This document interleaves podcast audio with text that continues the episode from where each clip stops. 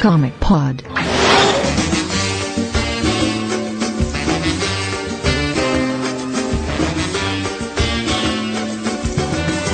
Pau que nasce torto, nunca se direita. Menina que requebra mãe, pega na cabeça. Boa tarde, torto. personagens Repórter número 120 e também a edição 200 do Comic Pod, eu acho, segundo um amigo do Luiz, que eu não confio muito.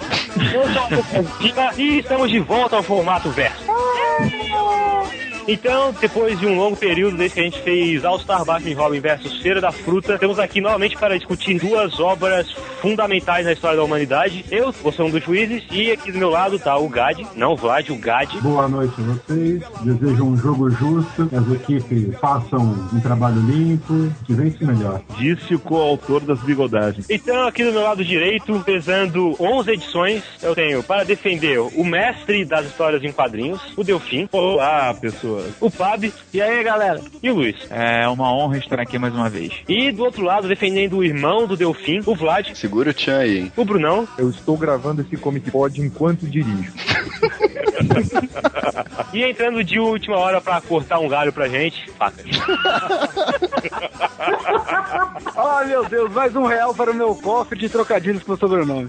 Hello, Stonehenge! Então, vamos. Esse primeiro round não vale nada. A gente vai primeiro deixar as equipes apresentarem o que, que eles vão falar sobre. E é isso aí, vamos começar com a equipe do Delfim. Ok? Vocês todos sabem que a gente vai apresentar hoje um verso sobre duas obras capitais escritas por duas figuras fenomenais, imprescindíveis do quadrinho americano. Então, a gente, o meu time, eu, Fab e Luiz, vamos defender uma obra de suma importância para os quadrinhos, criada por um dos maiores mestres, eh, comparado por Robert Kirkman ao Jack Kirby da era moderna. Estamos falando de Rob Liefeld e a sua obra máxima, Youngblood, que dispensa maiores comentários. Vamos falar mais sobre ela durante o jogo. E a equipe do Vlad. Bom, a nossa equipe vai defender uma das maiores evoluções da Liga da Justiça, comandada pelo grande Dan Vado, um dos maiores nomes aí que já escreveram a revista da Liga, né? Que é Extreme Justice. A gente vai defender Extreme Justice, né? Todas as edições, que foi da 0 a 18, que não foram todas escritas pelo Dan Vado, ele fez só as oito primeiras,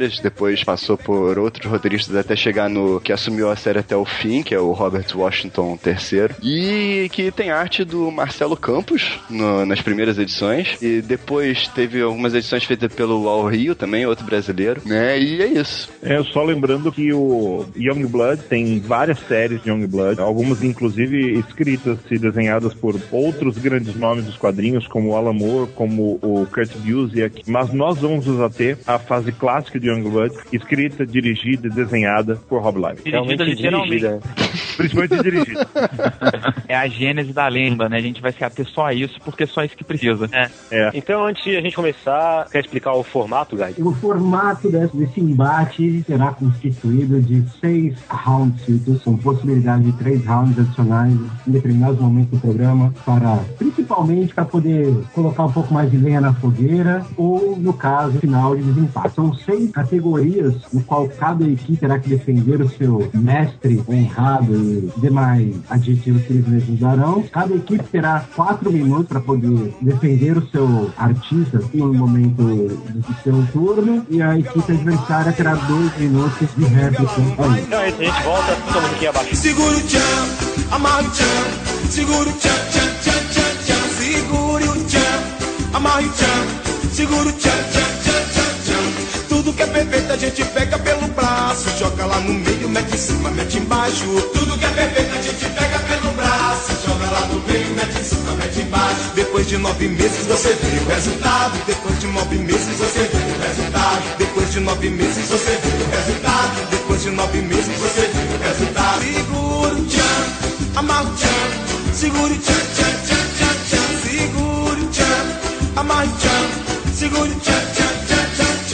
Então, estamos no primeiro round, que é o round sobre os perpetradores. Que palavra difícil Gás colocou nessa porra. Em que a gente vai discutir os autores de cada obra. Cada equipe vai ter quatro minutos para defender o seu autor. Nesse momento, as equipes podem falar sobre toda a carreira dos autores, não precisa se focar necessariamente nessas histórias. Podem falar da vida pessoal, de habilidade que ele tem. Ele é, a gente sabe que alguns têm habilidades bem legais. Talentos adicionais e Talentos demais adicionais. características e informações interessantes a respeito de cada um. É, Esse round vale um ponto meu e um ponto do Gage. Então, meu voto e voto do Gage podem ter diferente. Então, prontos? Posso dar play aqui. Equipe extrema começa 4 minutos. 3, 2, 1. Bom, que falar de Danvado? Danvado é como a força, né? Você não pode vê-lo, mas sua influência está em todo lugar. Danvado ele começou a carreira em 1983. Ele começou com livros para crianças, para os amigos pessoais, mas logo já foi para as cabeças, né? Começou com a Mirage Studios, já foi escritor do Batman, o que sempre conta muitos pontos, até chegar na Liga da Justiça, né? E finalmente na Liga Justiça Extrema, na Extreme Justice. O Danvado, ele é um cara que ele marcou um, um assim, marcou uma fase da Liga da Justiça. Quando você menciona a Liga da Justiça de Danvado, é imediata a conexão. Você tem na cabeça das pessoas, né? Ele conseguiu transformar aquela fase clássica da Liga da Justiça internacional em algo melhor ainda, adaptado aos tempos dos anos 90. Então é um cara que ele sabia falar a linguagem dos seus contemporâneos, né? Fora que ele sempre, sempre que possível, ele coloca referências de cervejas e frangos em todas as suas obras. É como se fosse um código secreto. É, inclusive ele é conhecido pela habilidade dele de assar frango na cerveja no churrasco. É, é, não, é sério isso. É, ele, é, ele é muito querido no círculo de amizade deles por causa do frango na cerveja. Cara, frango e cerveja e churrasco é uma coisa que a gente vai bem junto. Então, É, agora eu eu acho que um dos maiores méritos dessa história, né, do Extreme Justice que o Danvado fez, foi trazer a liga para uma, uma direção completamente diferente do que vinha tendo, né? Porque primeiro teve a fase da liga cômica, aquela coisa engraçada e tal. Depois teve a fase da liga internacional, depois da liga cômica, né, que era do, do Dan Jurgens, que a qualidade deu uma caída, ficou meio fraco e tal.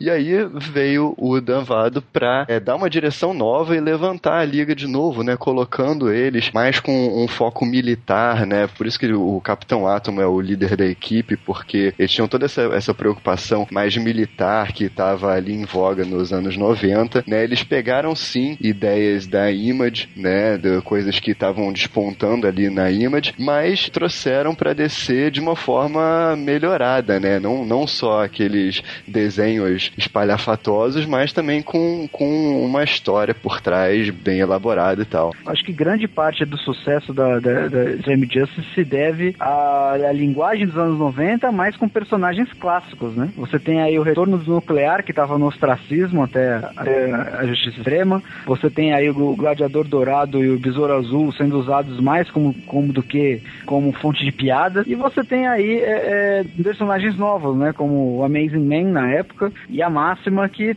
né, que tiveram seus momentos de brilhar. Além de tudo, de resgatar os, né, o, o- os Super Gêmeos. Os Super Gêmeos e a, e a Legião do Mal no final aparece também. Sim. É, e tudo isso, assim, Vinte sendo segundos. extremamente respeitosos com a continuidade e com a caracterização do personagem antes. 10 segundos. Mas, nossa, eu demorei só cinco pra falar aqui. Seguinte errado. ó. Vocês têm dois minutos agora para poder fazer a réplica, a defesa apresentada pela equipe da Justiça Extrema. Bom, é o seguinte, Danvado, né? Essa figura, né? Danvado, é, um cara que cozinha, mas quem é que não cozinha, né? Ah, um Danvado, um cara que é casado, mas quem não é casado, né? O cara que é pai, mas quem afinal de contas não é pai, né? Danvado que escreveu alguns gibis, mas que roteirista que, não- que nunca escreveu alguns gibis, né? Danvado é uma figura obscura dos quadrinhos, ao contrário do que outra equipe quis colocar. O Danvado é uma pessoa que cometeu sérios erros ah, na carreira e ele tem como sua maior conquista ter destruído né, ah, todo o carinho que um público inteiro tinha por uma equipe da Liga da Justiça. Ele, ele conseguiu fazer primeiro na revista da Liga da Justiça e depois na referida aqui Justiça Extrema. Ele conseguiu fazer algumas das piores caracterizações, algumas das piores falas da história da DC Comics na- no pós-crise. Fo- Fora o fato de que o bigode dele é pior que o meu. O que, que você acha disso, Padre? O Danvado merece algum crédito? Danvado, por mais que ele tenha se esforçado e tentado chegar aos pés dos nossos que estamos defendendo hoje, nunca será. É, o, o- o grande público nunca nem ouviu falar de Danvado, não sabe nem quem é, que tipo de persona é essa. Agora, Rob Liefeld, com certeza eles já ouviram falar. né? Mas não vamos falar ainda do Rob Liefeld. Deixa, vamos, vamos apenas nos ater à insignificância de Danvado, né? Danvado que, Danvado que, sim, esteve na Image, olha só. Então vamos lá, agora vocês têm 4 minutos para falar sobre o Rob Liefeld. Começando em 3, 2, 1, vai. Rob Liefeld, uma das figuras mais importantes importantes do quadrinho americano. Quer você goste dele ou quer você odeie ele, você tem que admitir que o Rob Liefeld chegou e mudou uh, o jeito de você perceber o quadrinho nos Estados Unidos. O Rob Liefeld, ele é um cara excepcional, ele tem algumas das passagens mais marcantes nos Novos Mutantes, também em X-Force, porque foi pela Marvel que ele começou a se, a se destacar na, na carreira. Ele passou, pra vocês terem ideia, ele passou por, por Fator X, por Uncanny X-Men, por Novos Mutantes, chegou, uh, chegou a fazer um pequeno arco com, na revista Wolverine. Uh, ele foi um dos principais mentores da, de uma das séries que foi uma das mais aguardadas da história do quadrinho americano, que foi Heróis Renascem. Criou o Deadpool, criou o Cable. É, criou o Deadpool, criou o Cable, foi, trabalhou com, na DC com os Novos Titãs. É, Um cara brilhante, né? Rapina e Columba. né? Ele, ele tem duas séries com Rapina e Columba que são extremamente interessantes. Escrevia, É, nos 952, escrevia duas séries. Né? De, Ele- ele- a- a- a desenha, Columba, inclusive- finaliza e dirige. Exatamente. Inclusive, foi Isso é uma o qualidade que reboot. escritor nenhum tem. A Rapina, e- ele foi responsável pelo reboot de Rapina e Columba, ah, colocando, recolocando eles no, no universo DC. Rapina e Columba que se tornaram personagens importantes por causa da crise, né? Porque todo mundo lembra que o irmão do Hank Hall morre, eh, o Don Hall morre na, na crise, né? Então, eh, uma, uma novo equilíbrio entre as forças do, da ordem e do caos. né? Coisas muito interessantes que, que foram feitas por um, por um homem que consegue, eu, tipo, o Danvado cozinha, o Rob Liefeld desenha enquanto dirige. E Que enquanto faz outras foda coisas que- também. é, o que mais ele faz, Luiz? Eu sei que ele pula de penhasco pra, pra poder nadar com os filhos. O cara fo- foi cofundador da Image também, né? Que é uma coisa que Ele é um O cara, o cara foi um dos fundadores. O cara foi um dos fundadores da. da é é a coisa mais importante pra vocês Ele foi um dos sete, funda, um dos sete fundadores é, da Image. E não apenas isso. O primeiro quadrinho da Image, o quadrinho que mudou tudo, é Youngblood número um. Isso. Né? É, o, é o quadrinho que é mudou um tudo. marco histórico. É um marco histórico. A, Ah, a gente vai é falar mais sobre isso quando a gente for falar da, da obra, né? Mas basta você saber que Rob Liefeld é o cara. Robert Kirkman, como eu já disse, afirmou em algumas vezes que ele considera o Rob Liefeld como o equivalente moderno do Jack Kirby. Só pra vocês pensarem, Jack Kirby é o rei. Isso torna o Rob Liefeld o quê? o novo rei. Faltam 45 segundos ainda. Ah, mas tipo, é aquele negócio, né? Nós temos o poder da síntese. Poderíamos continuar elogiando ele, mas podemos dizer Porque- que o Danvado Life- só. Ó, o Danvado apenas escreve. Ele escreve, desenha, finaliza, edita e também é publisher. Ele é dono de editora. Olha só. Ele é tudo em um. Ele é um Ele cara é um muito. pica grossa. Fica grossa. Bigode 20 grosso. segundos. Esse é o Rob Liefeld.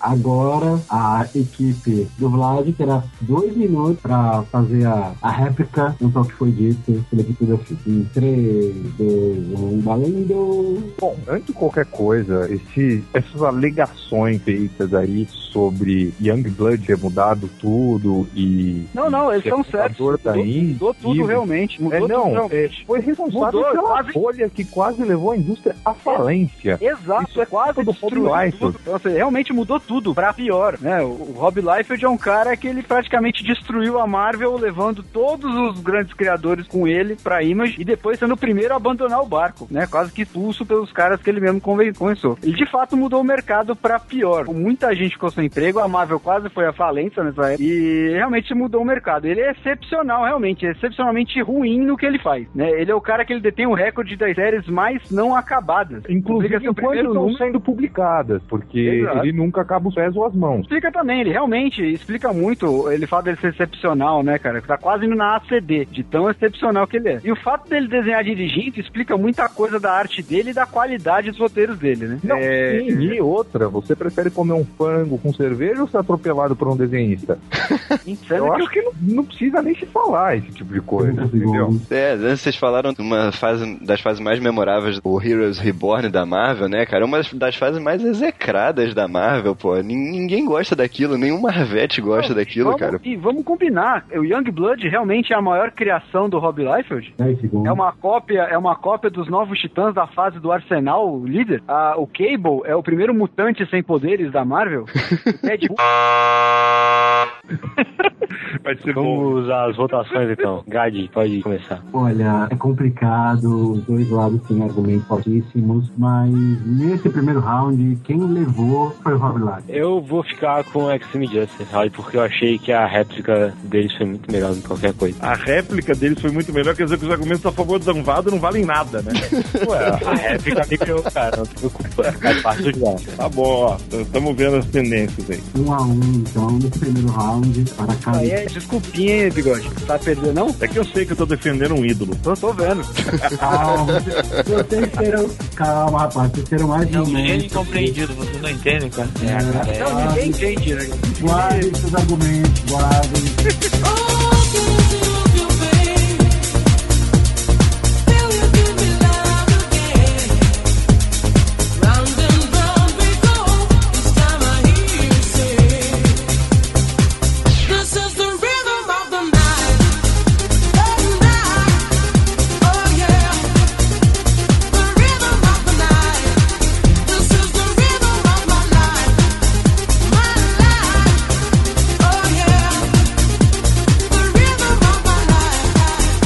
round é o round de depredação cognitiva prolongada. Eu acho que é isso, né? Não, é autoexplicativo. Não, não era. É, nesse round, é, cada equipe vai defender a influência histórica de suas obras, o legado que elas deixaram pros quadrinhos. Então, quem começou na última foi a Justiça Jovem, então quem começa nessa é Young Blood. 4 minutos, 3, 2, 1, vai. Seguindo as regras, nós estamos falando primeiro do autor, depois vamos falar da obra. Eles ganharam um ponto de um dos juízes falando mal sobre uma obra e não sobre um cara. Agora nós vamos falar da obra e esperemos. Porque Youngblood, Youngblood, ó, eu, eu vou, eu vou, come- eu vou abrir, eu vou abrir essa argumentação com um fato histórico. E fatos não se negam, ok? Fatos se aceitam, ok? Uh, Youngblood número 1, um, além de ser o quadrinho que iniciou a história da Image Comics, eh, foi considerado pelo Comic Book Resource eh, em 2008 como um dos 20 mais significativos quadrinhos da história. Ele se ficou na dec- no 19 posto. De acordo com o Steven Grant, do CBR, essa posição deriva não apenas, do, não apenas por, causa do, da- por causa do conteúdo do quadrinho, mas também por ter detonado todo o boom eh, especulativo de 1990 eh, e também tudo que aconteceu com o mercado após isso eh, e que levou a indústria a valorizar muito mais os autores ao invés das empresas que publicam os quadrinhos. né? Essa série, a formação da Image, também ela é acreditada por desencorajar os editores a tomarem do- dos talentos criativos, dos autores das histórias, ahn, as suas decisões criativas tanto quanto as decisões de marketing. Por quê? Porque eh, a Image fez tudo certo. A Marvel quase foi à falência, azar da Marvel que não teve competência para segurar sete dos maiores autores dos quadrinhos da época. E É, o primeiro é importante. é, é muito, é muito importante isso, porque eles saíram porque eles perceberam que eles sozinhos poderiam vender muito mais e fizeram isso. Exatamente, o Liefeld ele é praticamente um libertador, ele é- conseguiu levar toda a, a força que esses caras tinham, que inclusive era uma coisa que fazendo paralelo aí, era uma coisa que o próprio Kirby já lutava, que era a força, os artistas terem mais força dentro da indústria, e ele com certeza foi um cara que conseguiu chegar nesse ponto. É, além dele ter criado uma tendência, né, de, de- ele fez com que as editoras maiores vissem os, os autores como uma parte imensa dentro do trabalho. Então, o Liefeld é um- uma pessoa liberta- libertadora, de- que fez coisas incríveis pelo mercado e que é espelhado até hoje. É aquela coisa, sabe? Só A Image explicando tá uma com e, e explicando forte. uma inverdade foi colocada no último bloco, ô Pab, que falaram que, que Youngblood é uma cópia eh, do- de, uma, de, um, de uma época dos Novos Titãs. Na verdade, o Rob Liefeld, junto com o Marv Wolfman, eh, fizeram um pitch para uma série nova dos Titãs, que se chamar provavelmente Teen Titans. O Dick Giordano eh, achou que não era o momento de se fazer isso, e quando ele resolveu criar Youngblood, Youngblood pegou algumas das, algumas das ideias que ele não poderia utilizar na DC, porque ele nem estava na DC, e ele remodelou e criou o seu time, o Youngblood. Para você que acha, ouvinte, que isso é muito estranho, lembre-se que Alan Moore, quando criou o Watchmen, ele teve que mudar todo o seu pitch, que era baseado eh, em, em- em personagens da Charlton que ele não poderia utilizar, e criou novos personagens para criar sua obra máxima. Rob Liefeld fez exatamente a mesma coisa. Além, de, além dos quadrinhos do Youngblood verterem ah, referências à cultura pop. Em tudo quanto é canto você vê algum, alguma coisa Agora, dois minutos de réplica para a equipe adversária. Em Eu acho- 3, eu acho 2, muito- 1, valendo. Acho muito curioso essa comparação com o Alan Moore, né? É, falar que cópia agora também é arte, né? É, mas no histórico do Rob Liefeld, além do que também do histórico de todos os outros membros da Image, nós vemos praticamente apenas cópias pálidas das coisas que eles faziam na Marvel. Então, falar, Marvel realmente não teve competência de manter esses artistas, eles também não tiveram competência nenhuma de sair da Marvel, né? Eles criaram uma empresa pra ele. Criativamente, que é o que estamos discutindo aqui, realmente eles não mudaram nada. Tanto que nenhum desses personagens se mantém. né? A gente pode listar inúmeros Não. exemplos de cópias claras de que, de, de que a falta de criatividade reinou aí nesse início da Image. Não, Mas inclusive, eu acho que assim, como o tópico do momento é a influência histórica da obra, a gente tem que notar que os personagens do Youngblood não passam de notas de rodapé dentro da própria Image no momento, entendeu? Assim, é, é- é tão revolucionária a coisa que a, editora que o fulano criou não reconhece mais a obra dele, É, basicamente. talvez a, a grande nota histórica é o grande mau exemplo que foi dado, né, de, do que as pessoas que logo caíram no ostracismo,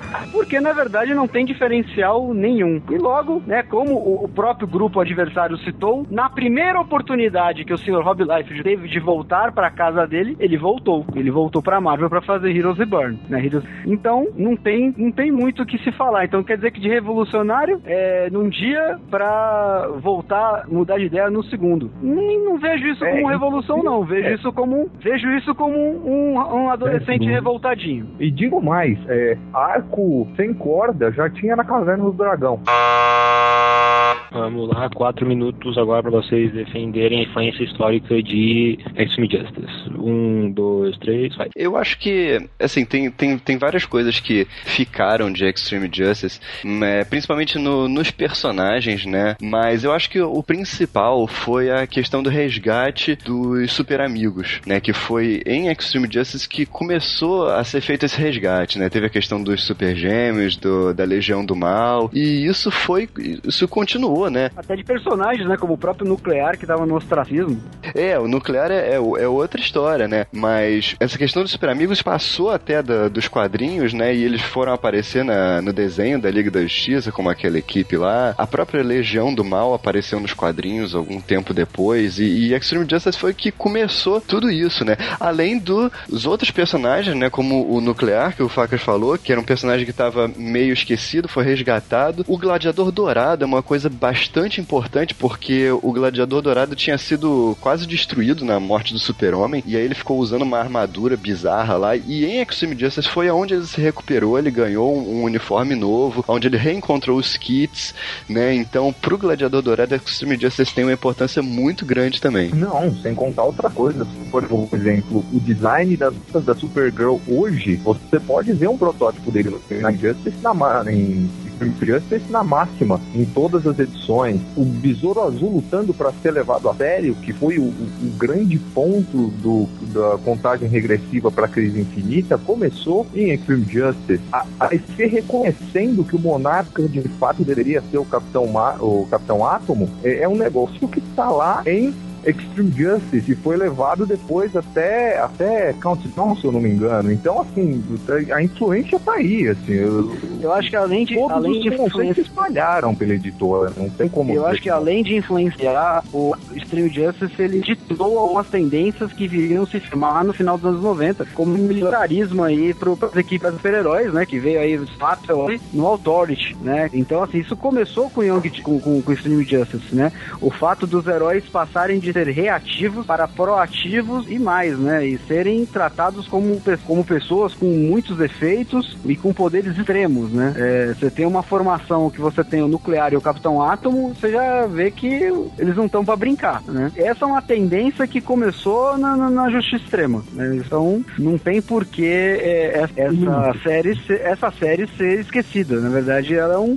um expoente. Você sabe que existe, por exemplo, uma Liga da Justiça antes, né? Uma ideia de supergrupo antes e uma ideia de supergrupo depois da Justiça Extrema. Ah, e vale lembrar que a tendência retro que veio depois é, pelo Dandidio de, de resgatar os personagens, a, a- a- as versões mais clássicas e tudo mais, começa em Extreme Justice 14. É só olhar a capa que você vê algo que ia informar é, toda a primeira década dos anos 2000 no DC. É, e por falar no nuclear, também foi em Extreme Justice que teve a volta do professor Stein, que estava afastado há muitos, muito tempo. Dois minutos de réplica para esse adversário. Três, Olha dois, dois, um. Calma, cara. Vamos lá, 3, 2, 1, valeu. Diversas bobagens foram ditas agora. Primeira bobagem extrema, já que a justiça também é extrema, é que a Justiça Extrema foi o primeiro quadrinho a retratar o, a- aquilo que veio depois a ser utilizado pelo Authority. Ah, só para vocês saberem, uh, Extreme Justice começou em janeiro de 1995 e o time que começou essa tendência é um time da Image, é, criado pelo Stormwatch. É, o quadrinho foi lançado em março de 93, portanto, três anos antes. Stormwatch, Ah, só pra a, fase, Stormwatch foi, Warren- foi a fase citada a primeira vez no Youngblood. Antes Exatamente. de Stormwatch saiu primeiro no Youngblood. É, e, e, tem, e tem outra coisa. ah, a fase do. A, a famosa fase do Warren Ellis, que, que transforma o time do Stormwatch no, no, ah, no Authority, foi publicada antes de Extreme Justice. Portanto, Extreme Justice é apenas uma tentativa pálida, uma cópia pálida do que o Warren Ellis estava fazendo no Stormwatch. Outra bobagem que foi dita no bloco anterior ah, é que nenhum quadrinho da Image perdurou jamais. Tá? Eu só quero dizer uma palavra de cinco letras pra vocês. Fom. Tá aí até hoje e vendendo pra cacete, ok? Assim, E, e a Image foi tão bem administrada, apesar dos erros iniciais, que a Image, olha só, também tá aí até hoje. Não só tá aí até hoje, como ela ah, se tomou o status que antigamente era da Pra vocês terem uma ideia da importância de uma editora fundada por sete criadores que ficaram insatisfeitos com uma grande eh, editora, como é o caso da Marvel. A gente não tem muito o que falar sobre as caracterizações péssimas de Extreme Justice, sabe? Ah, destruíram o Super Gêmeos, destruíram a grande relação que tinha entre o Gladiador e o Besouro Azul. Ah, de repente eles estavam brigando, não tinha mais piadas entre eles, não tinha mais amizade daquele jeito, né? Botaram a cara no sério pra cuidar, da- pra cuidar da sede. Acabou, acabou o segundo bloco. Vamos ao, às pontuações. Kajima. Eu vou botar no time Extreme Justice de novo, mas dessa vez eu tenho um argumento melhor, deu fim calma, não fique putinha. Porque eu acho que eles se focaram melhor na influência da HQ, que era o tópico, enquanto o time Young Blood se focou na influência da Image, que não necessariamente significa a influência de Young Blood. Que Então eu acho que. Então eu Toma acho aí, que toma aí. compreensão melhor do tópico e por ter defendido algo melhor, o tópico em questão, eu voto em Justiça Extrema. É exatamente. Quem não sabe o que fala, fala dos outros. Não, mas olha só, vocês falaram influência histórica, aguarde. influência Não, histórica não da obra. mais nada agora. Não Caramba, obra, olha, da obra, olha, influência histórica da obra. Ordem, É ordem isso aí, tribunal. influência histórica da obra. Ordem do tribunal. Ó, tá aqui, ó. A Image é uma Histórica obra. da obra. Quanto ela Image é obra, É. Image é obra, não é Young Blood é obra. E, o quão longe essa influência Já falaram conseguiu quatro repercutir minutos, já falaram quatro minutos, já falaram quatro minutos. falando vai receber uma multa de um ponto. Eu, tô apenas lendo a descrição que vocês deram. Então lê a prim- as primeiras palavras que estão escritas ali, Delfim. É uma cara que o jogo tá comprado. A influência histórica da obra. Agora meu ponto. Eu sou obrigado a concordar com o Kajima. O foco Esse do jogo tá time foi compradíssimo. muito mais definido. Eles defenderam melhor a causa deles e conseguiram passar uma noção melhor da depredação cognitiva prolongada da obra deles. Então, esse bloco são dois pontos para esse sistema. E aí, Pablo, o que, que você acha de jogo roubado, assim? Que nem tipo aquele gol do Flamengo no domingo. Vai ser uma vitória extrema. Cara, é o seguinte. É, eu, eu, eu, eu, eu, diria que é. histórica da obra. Que obra a gente tá discutindo, caralho? Ainda assim, Não, eu tô, eu tô falando de uma, de uma obra que o CBR colocou como uma das 20 mais importantes da história. Você só falou isso, Denis. Depois você falou só da Image. Não, sim. Não, isso daí não tem nenhuma. Não, mas a O influência ouvinte- histórica o ouvinte dela pode é pensar e o- É, é que nem você querer defender o, defender o Corinthians do Rivelino falando dos gols dele no Fluminense. Não tem sentido nenhum, cara. Tell me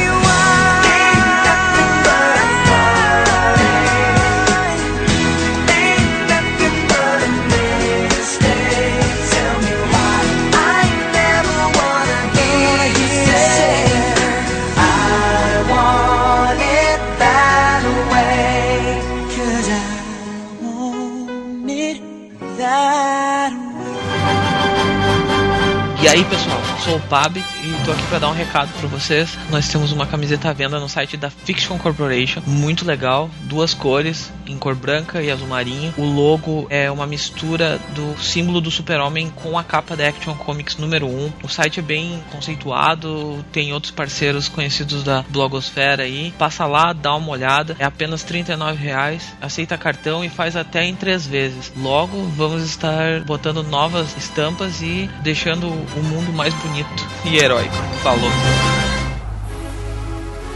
Hiya, Bobby. Hi, Ken. You wanna go for a ride? Sure, Ken. Jump in. I'm a Barbie girl in the Barbie world. Life in plastic, it's fantastic.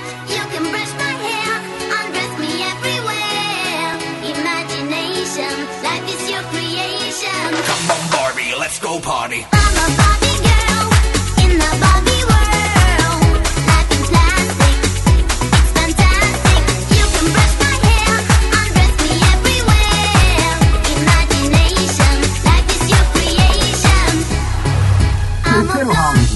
falaremos sobre a consistência psicocrítica argumentativa. Quantas ideias de argumentação do roteiro são comparáveis às grandes obras, ao sua à sua imensa complexidade e a qualidade dos argumentos usados na, na construção dessas obras.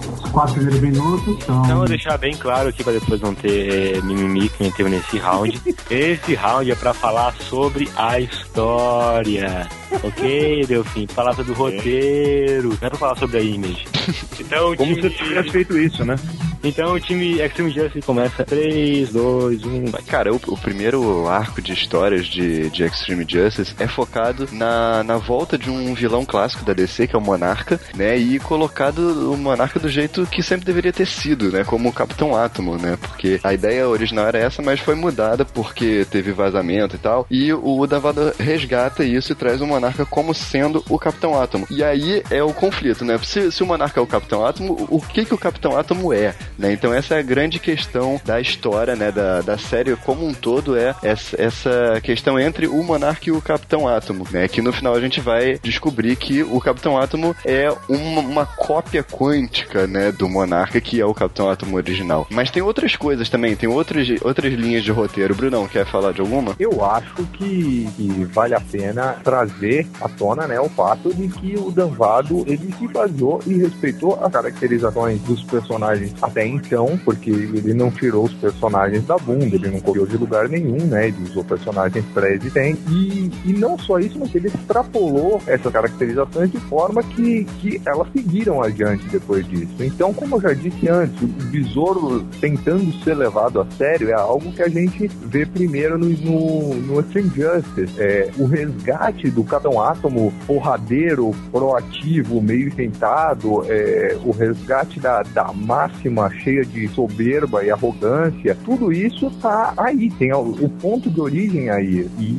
além de serem é, elementos interessantes que foram levados adiante, eles são de acordo com a continuidade com a mitologia do universo DC, que é o universo mais tradicional, o contrário do humano do que não tem corda no ar. O mais importante, eu acho, nisso é, é o respeito cronológico, porque an- a, tudo que aconteceu antes foi levado em consideração e o que aconteceu na Justiça Extrema é levado em consideração, né? Como, por exemplo, no final da série do Nuclear, a última aparição dele, o Ron Raymond estava com câncer, né? Ele Leucemia. reapareceu, ele reapareceu com câncer, né? E ele foi, a situação dele foi resolvida na Justiça, na Justiça Extrema. Então, assim como a do Gladiador Dourado, assim como o Besouro Azul, é, sendo mais, mais do que um alívio cômico, é, a própria situação do Capitão Átomo e do, e do Monarca, né, sendo bem um trama bem trabalhada, e acima de tudo é um gibi de ação, é um gibi de, de você ver é, histórias rápidas, narrativas rápidas, ações, super-heróis fazendo o que eles sabem fazer melhor, que é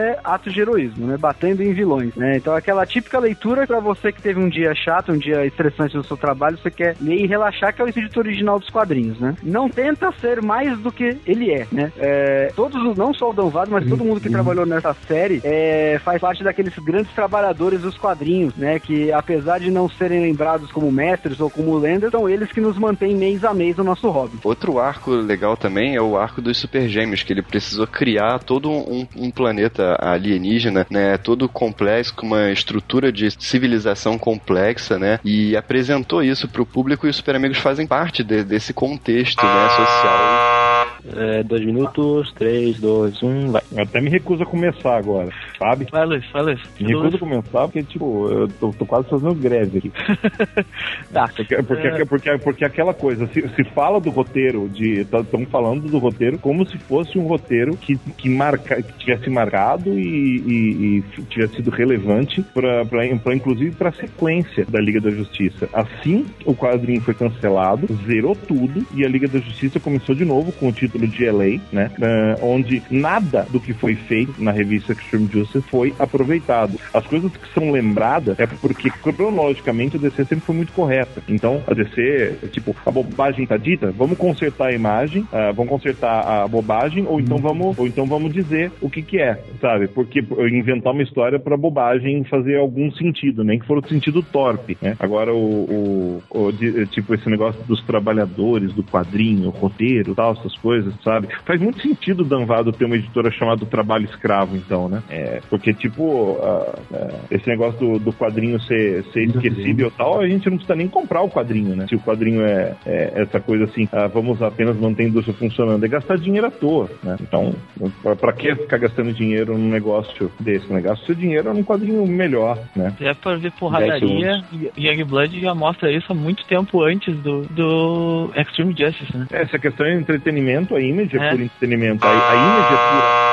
Quatro minutos agora pra falar sobre o roteiro de Youngblood. Três, dois, um, vai. Eu queria que vocês desenvolvessem depois um pouco mais isso, o Pablo Luiz, mas tipo, tem uma coisa fundamental em Youngblood que é a ideia central de que os heróis, ou como seriam se os heróis estivessem inseridos no mundo real, num mundo que é, envolvesse. Tipo, se os heróis existissem na vida real, os heróis iam correr atrás de grana, os heróis iam tentar lucrar com, com seus poderes, iam ter assistência, relações públicas, empresas. É, e Youngblood fun- é, uma, é, é uma, é uma- um time de heróis que funciona meio que como uma empresa. Tem inclusive seu, tem os seus reservas, tem o, o seu time principal e o seu time que. E, e o, seu- o time da casa e o time de fora de casa, né? É, o- O, o interessante de Youngblood é que ele, ele mostra bastante da época, né? Como o que, que os heróis fariam. O Billy Rock é um, é um adolescente dos anos 90, assim, um cara que quer, que quer viver a vida ao máximo possível e andar de skate e, e fala de rock and roll e coisa. Ele traz, ele humaniza muito os heróis, ele traz ah, coisas que até então não, não eram vistas nos quadrinhos. É, isso, isso é uma parada, isso é uma parada genial do, do roteiro do Liefeld, porque ele consegue fazer uma conexão entre o leitor e a história de uma forma que poucas antes foram, poucas vezes foram vistas antes nos quadrinhos. Que ele,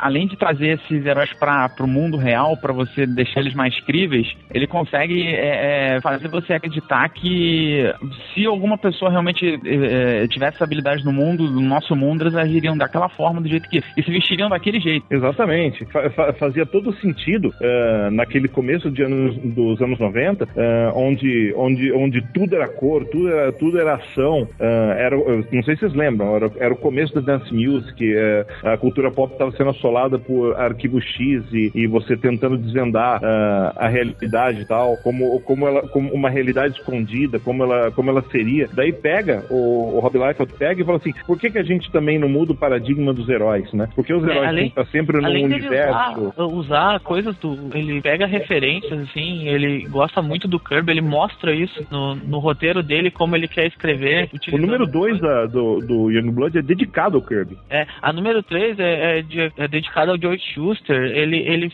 ele, ele é um cara que ama os quadrinhos e ele ama o que tá fazendo ali. Por isso que o É, roteiro, é. o roteiro dele transpira, transpira a paixão pela arte sequencial. e ele gosta e, e- e ele, ele tem e ele gosta de ter o controle criativo. Tanto que no número um ele tinha chamado um cara pra fazer os diálogos né? Só da história. Daí ele percebeu puta é, é melhor ter o controle criativo total. E ele cuidou da história do começo ao fim é, integralmente. Por quê? Porque não bastava só a arte dele transmitir ação. O roteiro também tinha que mostrar toda a inquietude desses personagens que viviam num mundo muito confuso. Um, um mundo que não era confuso porque ele criou o mundo confuso só pra você deixar claro é porque o mundo era muito complicado nos anos 90 momento. Você tinha acabado de, é, de ter uma. Um, Sair da fim Guerra, Fria, né, cara? É, pô. Tem muitas guerras acontecendo ao mesmo tempo e, e ele, e ele mostra que se um herói for ah, matar alguém, esse herói vai ser preso. Ele não, ele não vai eh, passar a mão por cima, que nem acontece algumas vezes. Ele pega e, e não, não tem perdão pra erros.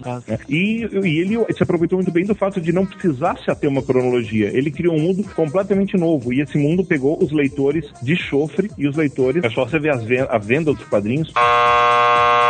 Dois minutos da réplica de vocês. Três, dois, um. Youngblood é um quadrinho tão é, marcante, realmente, que dois erros crassos aqui foram falados aqui pelo discurso dos colegas, que primeiro que Youngblood ele foi tratado como uma empresa. Ele não era uma empresa, ele era um grupo governamental. Ele foi baseado nas atuações do FBI, o time da casa, e da CIA, que era o time externo, né, secreto. Então ele não era uma empresa, ele era um patrimônio público, né? Então pra você ver que outro, né, o único personagem citado no discurso. Enquanto a justiça, você tem vários personagens que são conhecidos, mesmo os personagens novos são tratados pelo nome, na Youngblood você tem um mundo genérico. É um novo mundo, é, mas ele é tão, tão raro de, de, de você descrição que podia ser qualquer um. Sabe aqueles filmes da Sessão da Tarde que não sabe o nome, mas você já, conhe- já viu aquele filme em algum lugar? Pois é, Youngblood. Bom, é, antes de qualquer coisa, eu queria dizer que o único personagem que eles citaram, que é o Bedrock, como se fosse uma grande coisa, não é nada mais do que o Peter Parker no corpo do coisa, o que é risível, né? É, e, assim, metade da defesa deles foi falando sobre ter muitas guerras no mundo, sempre teve muitas guerras no mundo, sabe? Vocês mal conseguem falar do gibi que vocês estão defendendo, é algo complicado. E digo mais, todas essas qualidades que vocês colocaram aí pro Youngblood, todos os outros criadores da Image fizeram e fizeram muito melhor do que o Liefeld. Bem, esse round foi um round difícil. As duas equipes argumentaram bem ou não. Porque, infelizmente, mais uma vez, a equipe Sangue Jovem não se ateve ao argumento do round. Falaram bastante de coisas relacionadas à guerra, falaram do- do- da formação, da- de como funcionava, mas não se não, não- sequer mencionaram momentos bons no voto, então vai para a justiça extrema. Eu voto em Justiça também, até porque o fim falou um monte de guerra e tal, mas eu não faço nem ideia do qual é a história de Youngblood. Não, não falaram nada sobre o roteiro. Então, o placar no momento está 5 a 1 para a justiça extrema.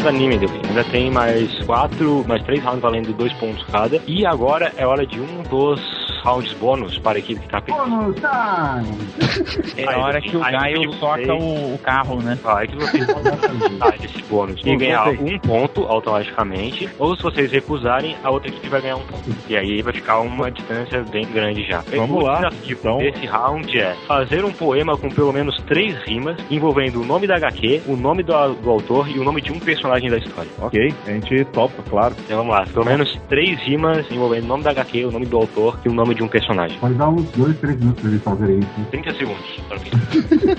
Vamos lá. Bedrock, Bedrock, meu homem que se foca. Gosto muito do seu enfoque. Fábio Liefeld, o seu quadrinho não felde. Pô, não pode. Youngblood, vocês irmãos são muito melhores que o Blood.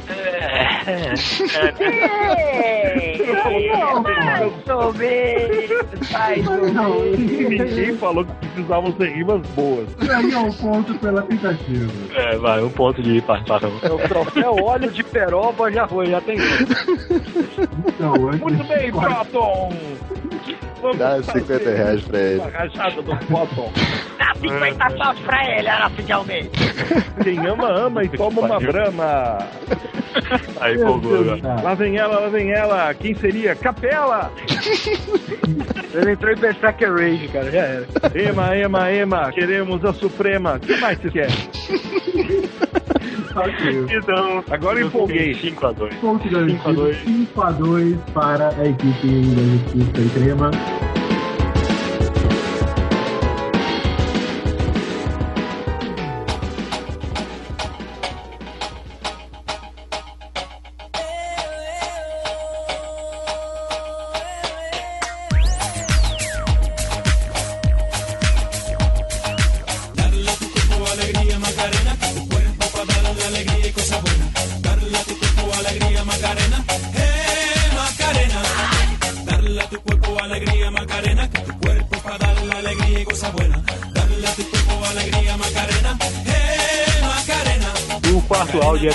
Liberdade de criatividade anatômica poética. Ou seja, vamos falar sobre a arte, sobre o desenho do filme. Sobre o entendeu? desenho, Então, entendi. 4 minutos, 3, 2, 1, vai. Estamos falando de um dos maiores mestres do desenho mundial. Estamos falando do único. do- eh, tipo, todo mundo pode falar que o Rob Liefeld escreve histórias sem pé nem cabeça, mas na verdade são só histórias sem pé. É, isso é um mérito, isso é um elogio, porque aquela coisa. Quantos quadrinhos você conhece que não desenham pé, que conseguem fazer gibis e mais gibis sem que apareça um pé, que conseguem fazer músculos onde não existem? Porque o Rob Liefeld é um cara muito criativo, né? Ele é um Não gênio, sei se ele é um eu- gênio à eu- frente do seu tempo. É, cara, é Exatamente. porque- É, aquele negócio, né? Às vezes a gente critica um artista porque a gente não consegue compreender nada, todo, toda a grandiosidade do que ele tá fazendo. Você vê que às vezes levam anos para que um artista consiga ser reconhecido de fato. E eu acho que o Liefeld só vai conseguir ser entendido de fato mesmo depois de algumas eras. Salvador Dali perverteu toda a perverteu toda a, a- a anatomia humana. O Pablo Picasso fazia pessoas com distorções anatômicas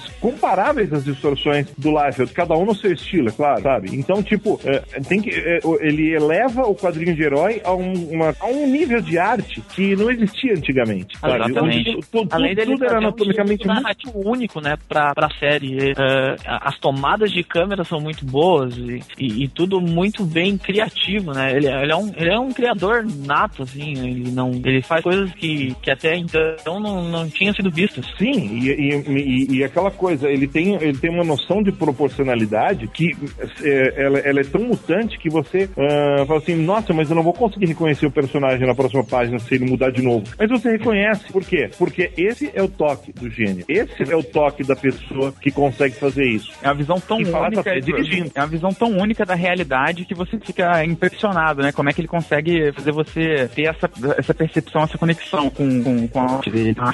Ao contrário de desenhistas como o Marcelo Campos, que é um desenhista até razoável, um desenhista até regular, mas, pô, mas a visão muito coxinha de mundo. Não, a visão do Liefeld nunca será coxinha. É, Fora que é ele desenha visão umas gostosas assim que não tem como você negar, sabe? São umas gostosas que tem até um problema de escoliose, sabe? Mas por quê? Porque Mas quem ele não tem- está vendo a mulher do futuro. Isso. Exatamente. Uma- Quem não tem escoliose hoje em dia, é verdade. Exatamente, visão- quem não tem? Uma visão tão única, uma visão tão. Você que tá ouvindo como que pode aí, olha bem pra sua coluna, você pode estar sofrendo um problema aí. Ele tá alertando você pra um problema que você pode ter. E isso há muito tempo atrás eu já tinha visto. É um gênio. É um visionário. Um homem à frente do seu tempo. Sempre falo isso. Um grande.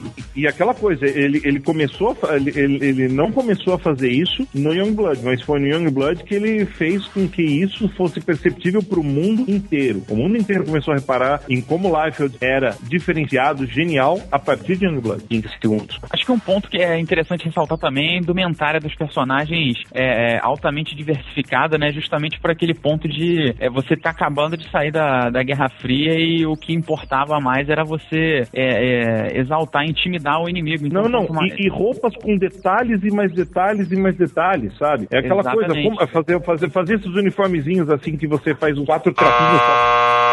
Um Agora dois minutos de réplica para outro time. 3, 2, 1, vai. Bom, antes de qualquer coisa, eu quero dizer que é muita cara de pau vocês exaltarem a criatividade de um cara que é notoriamente um dos maiores plagiadores da indústria. E não plagia só outros criadores de quadrinhos, como todas as mídias, tá? É, dito isso, eh, eu sinceramente não consigo, assim, compreender as vantagens da escoliose. É, é absurdo. O argumento de vocês é, é, é tão nonsense que, que podia ter sido desenhado pelo Liefeld, porque não tem nem pé nem cabeça. Cara, eu, eu tive escoliose quando eu era mais novo e eu não, eu não parecia as mulheres desenhadas pelo Liefeld, cara, nem um pouco. Não, ninguém parece as mulheres Mas- desenhadas pelo Liefeld, cara. Pra, você tem que jogar uma mulher na parede de um canhão pra ela parecer uma das mulheres desenhadas pelo Liefeld, cara.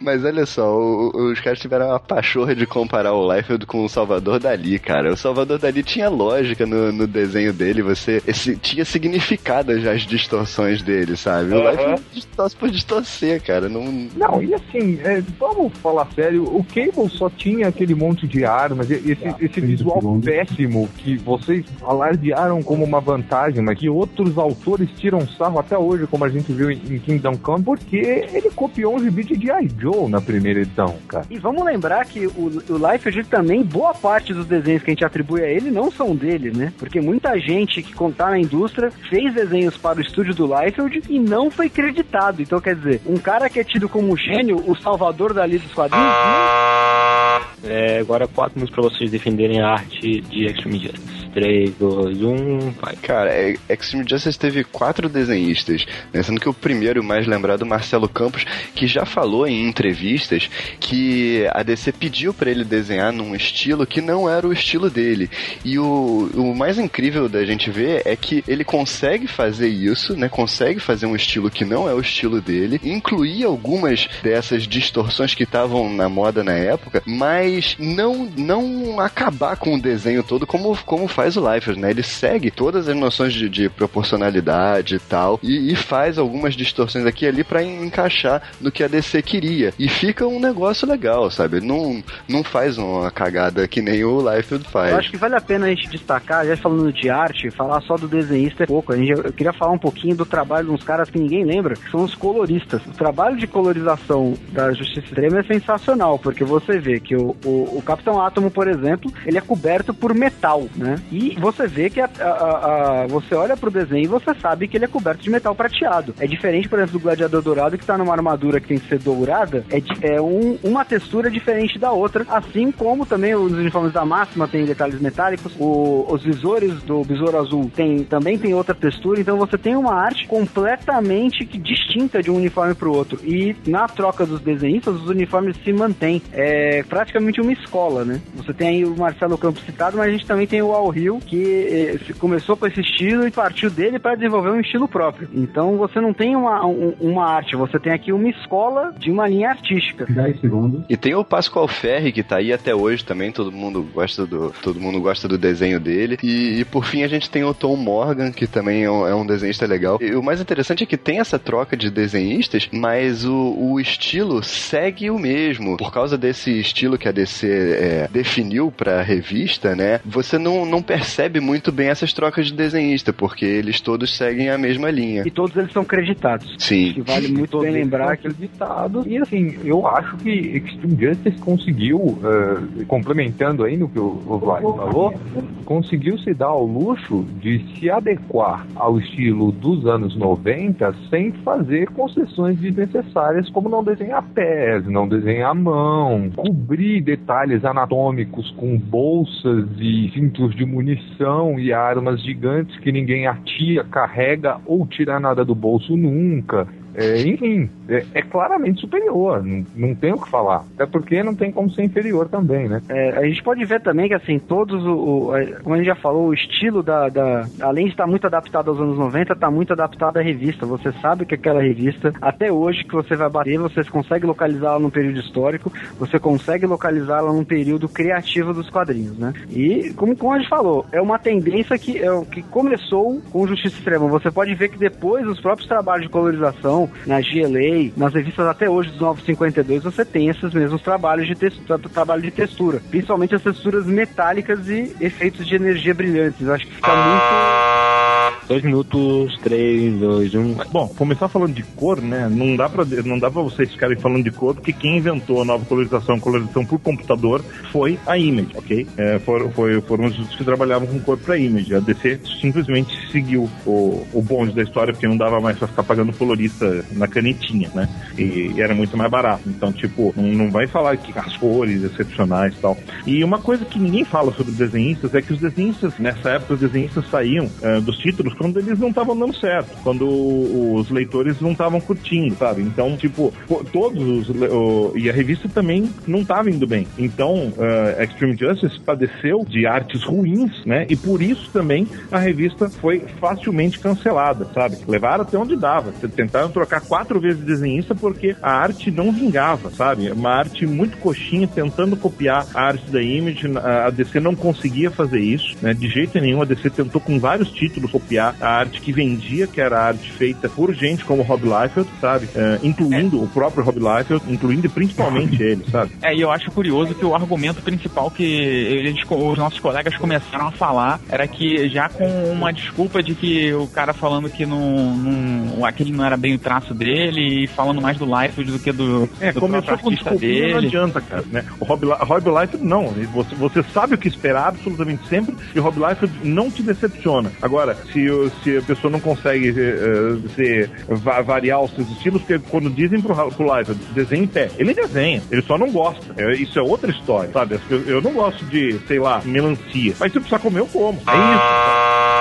Eu, eu gostaria de um direito de resposta. Não tem Não. direito de resposta. Porque Não o amigo. tem. Não, o amigo. O amigo Não, não, não, não, não, não, não, não, não, não, não, não, não. O amigo confundiu uma réplica várias vezes dois, a- completamente diferentes. blá, blá, blá, blá, blá, blá, blá, blá, blá. Silêncio no tribunal.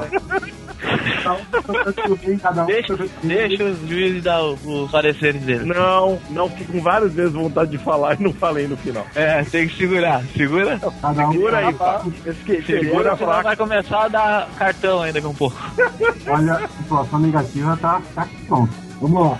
Azima? Eu, é, eu vou votar em Youngblood dessa vez, até porque a arte de Extreme Justice foi uma arte basicamente que foi pedida para ser copiada da arte de Life, então é meio complicado votar contra isso, né? Então eu voto em Youngblood nesse round. É, esse round, indiscutivelmente, foi de Angus, não tem o que dizer. Youngblood Eu acho que sobressai de forma surpreendente. Ah, a gente vê isso principalmente pela argumentação usada pelas duas equipes. Dessa vez, a equipe de extrema falhou miseravelmente e ficaria refutar a que a equipe adversária falou. Então, são dois pontos para a equipe de Blood. E agora o jogo tá mais próximo, tá 0, 0 não, 5 a 4.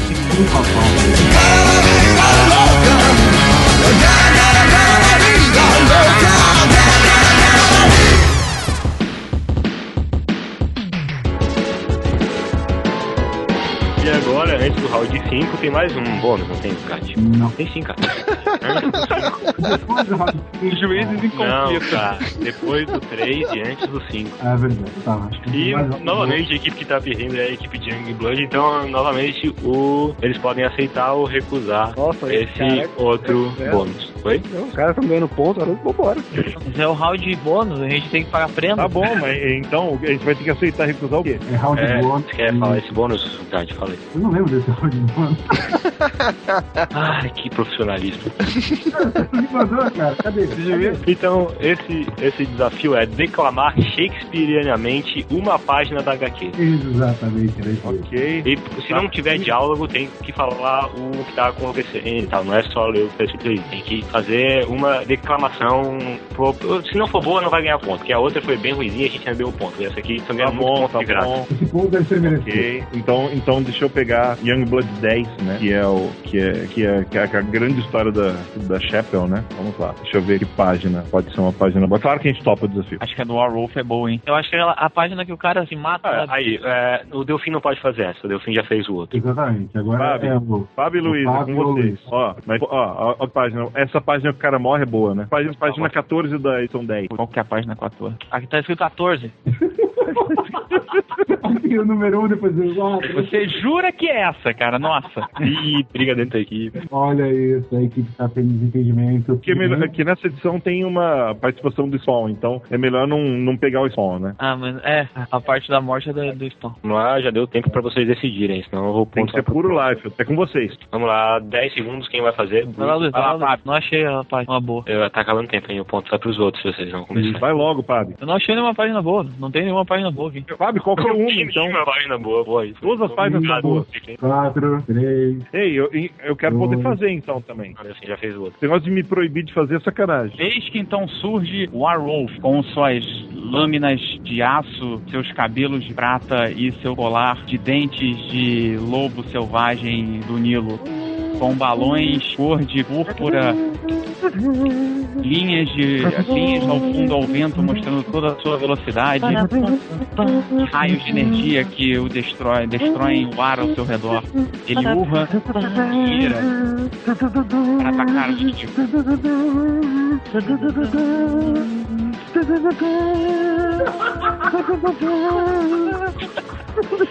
Meu Deus.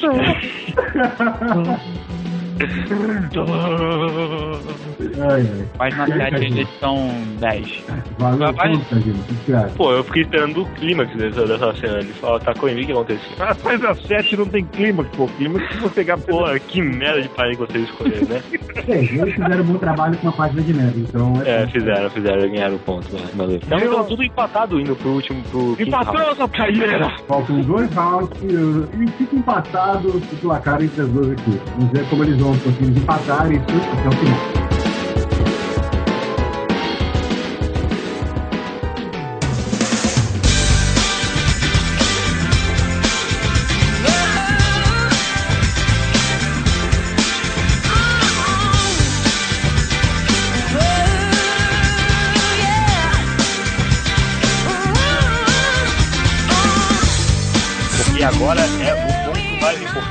Porque é o avatar da massa veículo. Nossa senhora. Nesse round, cada equipe vai descrever o ponto mais massa velho da sua história. E nos convencer de que ele é mais massa velho do que o da outra equipe. Dessa vez a gente começa com Extreme Justice. Só, peraí, 3, Porque se 2, mostrar que realmente é um momento massa. Muito massa, velho. Então 3, 2, 1, vai. Só pode escolher um, né? Um, o mais massa velho de todos. Pô, tem, tem aquele da máxima com o Capitão Átomo no início. Não, eu acho que você tá perdendo ponto aí. Eu acho que é na hora que o Capitão Átomo descobre que ele é um clone quântico dele mesmo, que é o Monarca, Ah, boa.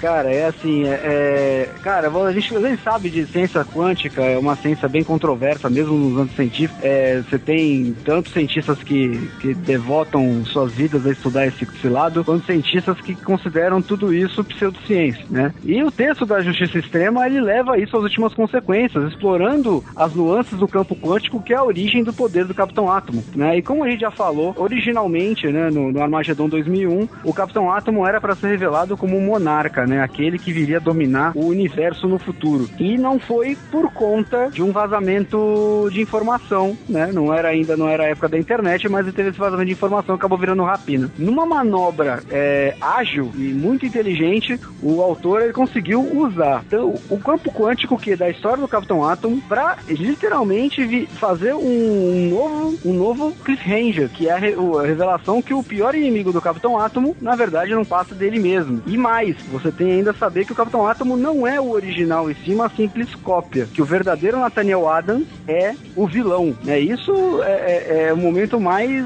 massa velho que, assim, muitos, muitas outras histórias aí falam, trabalham com isso, de o herói ser o vilão, na verdade o vilão ser o herói, de um ser o espelho do outro. E, na verdade, esse sistema trata disso com a extrema clareza, né? Usando um tema em voga na época, que em voga até hoje, né? É, A ciência quântica hoje você pode estudar em diversos temas. É, e é, e é muito bom, né, a, a forma como ele coloca, porque na transformação do, do Nathaniel Adam no Capitão Átomo, ele foi deslocado quanticamente no tempo, e aí ele ficou num, num vácuo, num limbo, sei lá, e aí ele encontrou com o Monarca, que tinha, depois do final de, de Armagedon 2001, e aí o Monarca tava morrendo, e, e esse proto-Capitão Átomo pegou a armadura do Monarca, que morreu, e aí continuou vagando ali, e, e nisso ele acabou se duplicando, a energia quântica se duplicou e gerou um, um outro ser que veio pro presente e virou o Capitão Átomo que a gente conhece, com personalidade completamente diferente daquela que ficou lá preso na, naquele limbo, naquele vácuo ainda, e depois que esse monarca, Capitão Átomo, veio e encontrou com, com o Extreme Justice. É, é incrível, é sensacional. Tá muito curioso aí. Brunão. É, pois é, é isso aí mesmo. Abdica nos próximos 30 segundos. Não, não, não. Porque isso foi o que, o que levou. Eu acho que vale a pena destacar o momento da revelação, que foi, na verdade, foi uma Exato. piada. Porque o Monarca começou a contar uma piada e o Capitão Átomo terminou, que era uma piada típica dele do tempo dele do exército. Só ele conhecia essa piada. Mais ou menos como o nosso amigo Delfim faz. A única pessoa que teria coragem de contar uma piada daquela seria o próprio Nathaniel Adams, né? E descobrir isso num um ponto de característico de personalidade foi muito bacana de ver, assim. Criou-se totalmente como assim. Dois minutos, três, dois, um, vai. Cara, pensei que eles iam falar que o momento massa velha era quando os Nayajana começam a comer pedra, né? Porque, tipo, vamos, vamos combinar que não, não tem exatamente muita, muita massa veice na, na Justiça Extrema. Podia, podia chamar Justiça Ínfima. Eu, eu não consigo nem lembrar de nenhum momento vagamente importante da, da, da- do Extreme Justice. Você consegue, Padre? Eu não lembro de nenhum. Além desse É? plot de eu sou o vilão que era um tempo atrás, muito velho. Já É. foi rodado várias vezes. Não tem nada de massa velho isso. Né? Luiz? É, talvez dentro do espaço a mostrar o que eles tinham, né? Se for o melhor que eles conseguiram tirar, mas de fato passou batido, né? É, realmente fraquíssimo isso, tipo, aquele negócio, aquele negócio de puta Tecnobubble e tal, é, um, aquele negócio, um, um argumento pra consertar um plot que foi o de Armageddon 2001, que foi mudado de última hora porque vazou uma notícia e tal, então uma hora ele, alguém tinha que remendar e caiu na mão da equipe da Justiça Extrema pra remendar, que é um, é um título de remendar as coisas, né? Você, na Justiça Extrema você remendou muita coisa. Tipo, vamos combinar aqui um. Vamos combinar com um título que só fica remendando plot estragado de outros roteiristas, não é exatamente uma coisa muito massa velho, cara. Incrivelmente é, é, é isso mesmo. Eu acho que, que essa explicação, tentativa de sci-fi que eles usaram, não, não foi um argumento muito válido. Ela- ele não foi bem embasado, bem apoiado para poder dar. Agora, quatro minutos para a equipe inimiga dizer o seu momento massa velho. Muito mais massa, velho. Três, dois, um, vai. Fábio, tem a honra. Pode começar, Davi. 10 segundos. Pode falar, pode falar. Tamo- alô, vocês estão ouvindo a gente? Uhum. Caiu? Não, eu não tô ouvindo você porque vocês não estão falando nada, mas. É, o momento é tão massa velho que não tem tá silêncio. Não, não. É da edição número 6. Na edição número 6, a partir da página, eh, da página 17, quando você é levado a, eh, pela, pela história, eh, depois que o Bedrock se torna uma espécie de celebridade, ele aparece no eh, aparece num, num, num talk show lá, David Letterman, e sofre um, um pequeno atentado do público, né? Já tá cheio de ação aí, ele ainda fica com a gatinha, mas o, o, o grande momento é quando o Shaft pega e é levado lá na Casa Branca, é, aí é apresentado ao Young Blood do amanhã. E, Pelo presidente da e- nação, né? É. Sim, pelo presidente da nação. Ele apresenta que é uma- o, o Night Saber, o, o, o True e o, Troll. e o Day Hard. E o Die isso, Hard, isso, isso é uma, é, um- é uma sequência de feitos massa velho, porque além dele conhecer o Young Blood do futuro, imediatamente após a Casa, a Casa Branca tem um ataque, explode a parede onde eles estão e eles são obrigados a agir para defender o, o país e o presidente deles. É, e, e aquela coisa, eh, dane-se que ele não conhece os caras, né? Ele tem que, ele tem, ele tem que aceitar. eh, eles enfrentam a, a Irmandade do Homem, né? O Brotherhood of Man. E, e, e daí, tipo, uma daquelas falas máximas, né? Que se poderia ter, né? Pra eles, tudo isso é história. Eles sabem que vão vencer, né? Você, o Life só, só te conduz por um momento de pura porradaria e emoção para que tudo isso seja eh, mostrado poses magníficas, socos de socos fudidaços, sabe? Numa das melhores lutas do Liefeld, o Die Hard, eh, soltando aqueles raios fudidos, assim, tipo, para em nome do governo dos Estados Unidos. Quem, quem vai parar, né? Tipo, o cara solta o raio e já destruiu o asfalto pra parar com a van tá indo embora, sabe? Tipo, e o cara não para, né? O asfalto tá derretido. Mas não, os caras pegam e, e destroem absolutamente tudo. O né? Night Cara, parece, Saber- parece, parece uma HQ escrita pelo Michael Bay, sabe? Desenhada É. pelo Liefeld, de tão É, é. Exatamente, é muito espetacular, é muito, É. tipo, parece que você tá lendo, parece que você tá lendo Independence Day, cara.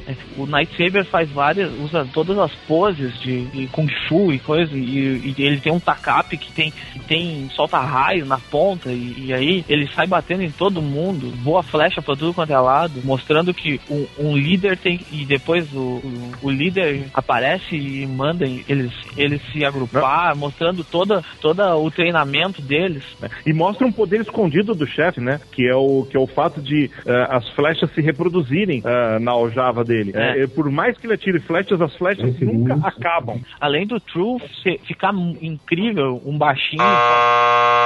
Dois minutos, três, dois, um, vai. Olha, sinceramente eu não entendi muito bem o que a outra equipe fez, porque era pra escolher um momento massa velho, eles falaram do cara que vai no talk show e depois é apresentado pra outra equipe e depois Não, não, entra isso numa é briga monumental. Oh, oh, oxe. e depois entra numa, numa briga gigante. Enfim, isso pra mim não é um momento. Eu achei extremamente confuso também a descrição. Pra mim, assim, tem três cenas diferentes aí: uma cena de talk show, uma cena com o presidente dos Estados Unidos e uma cena de porradaria. Eu não entendi qual que foi a massa mais massa velha. Mas a partir do momento que usou-se o fanismo americano como uma vantagem a comparação com o Michael Bay, é, eu acho que aí a gente não tem uma coisa muito massa velho, não. A gente tem aí um negócio bem chinfrim, porque você vê um monte de personagens que vocês não, não têm consequência das habilidades dele. Foi citado o Shaft, que o poder dele de crescer flechas aljava. Então, na verdade, seria muito massa, massa velho, tal qual o Topper Harper, ele improvisar algum tipo de flecha. Né? O mais massa velho ainda seria se ele não tivesse flechas. Então, honestamente, eu não entendi isso aí. Eu achei bem genérico. Exatamente, eu não vejo a, a massa velhice em poses de Kung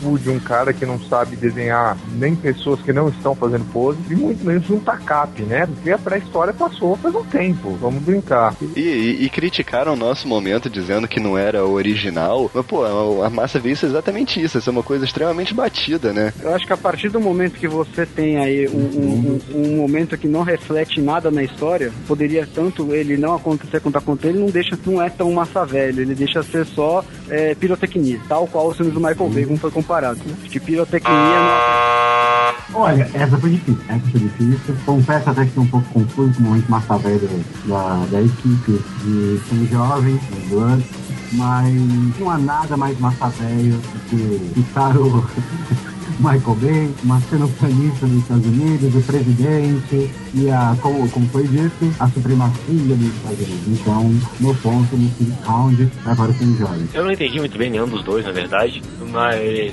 eu ficava com o time Extreme Justice. Verdade, no momento dele ser mais tipo um techno mambo, whatever, sem sentido, do que tão massa velho. Mas no momento do outro também não foi tão massa velho assim, e eles falaram, tipo, uma HQ, eles escreveram uma edição inteira, então eu acho que perdeu um pouco de foco, então eu vou votar em Justiça Extrema. Tecno Mambo foi muito boa, cara.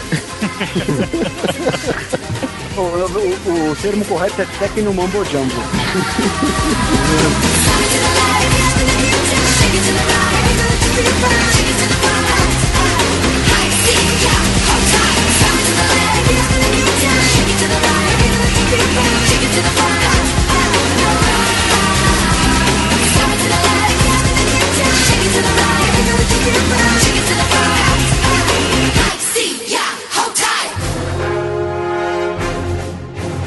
Fala pessoal, aqui quem tá falando é o Vlad. Eu tô aqui pra convidar todos os ouvintes do Comic Pod a seguir o Terra Zero e o Comic Pod nas redes sociais. Nós estamos no Twitter, conversando com o pessoal e ouvindo as suas opiniões no twitter.com.br comicpod e no Tumblr, sempre divulgando os artistas da indústria e de fora da indústria também, com os personagens do universo DC no terrazero.tumblr.com. E também temos o Facebook do Terra Zero, no facebook.com.br Terra Zero, onde a gente divulga as notícias mais rápido e vocês podem conversar com a gente também. E o Terra Zero ganhou agora uma outra página no Facebook focada especificamente no Flash, que é uma extensão da coluna Força de Aceleração que sai mensalmente no site, né? Essa página do Facebook tem uma proposta diferente de trazer postagens diárias só sobre o Flash e os personagens do seu universo. Então, se você curte o Flash, curta também em facebook.com/flash.fda. Todos os links vão estar aí no post desse episódio.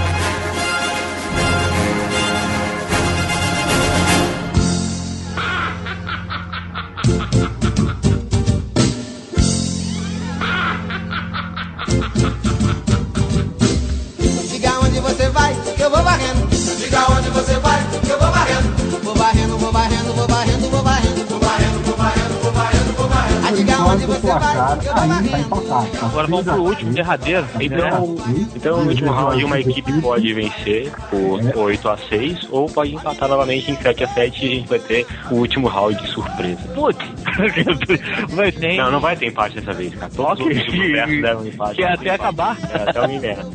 É, cara, agora complicou. Agora é o Cício e ele é o suplício cerebral. Assim tudo que foi sentido no decorrer de cada obra. É o, é o seu resumo, né? Sobre essa obra, sobre o que. E, ela e sobre a passou, mensagem, o que ela passou, pra ti, o que ela deixou depois que terminou a leitura. A mensagem que permanece mesmo depois de você largar o quadrinho e que você consegue levar pro resto da sua vida. Não sobre a Image, sobre a HQ. Sobre essa- esse quadrinho. É, quem começou a outra? Apesar que tem que estar a Image em algum momento, né? Claro que vai seu ser. primeiro time da Image, porra.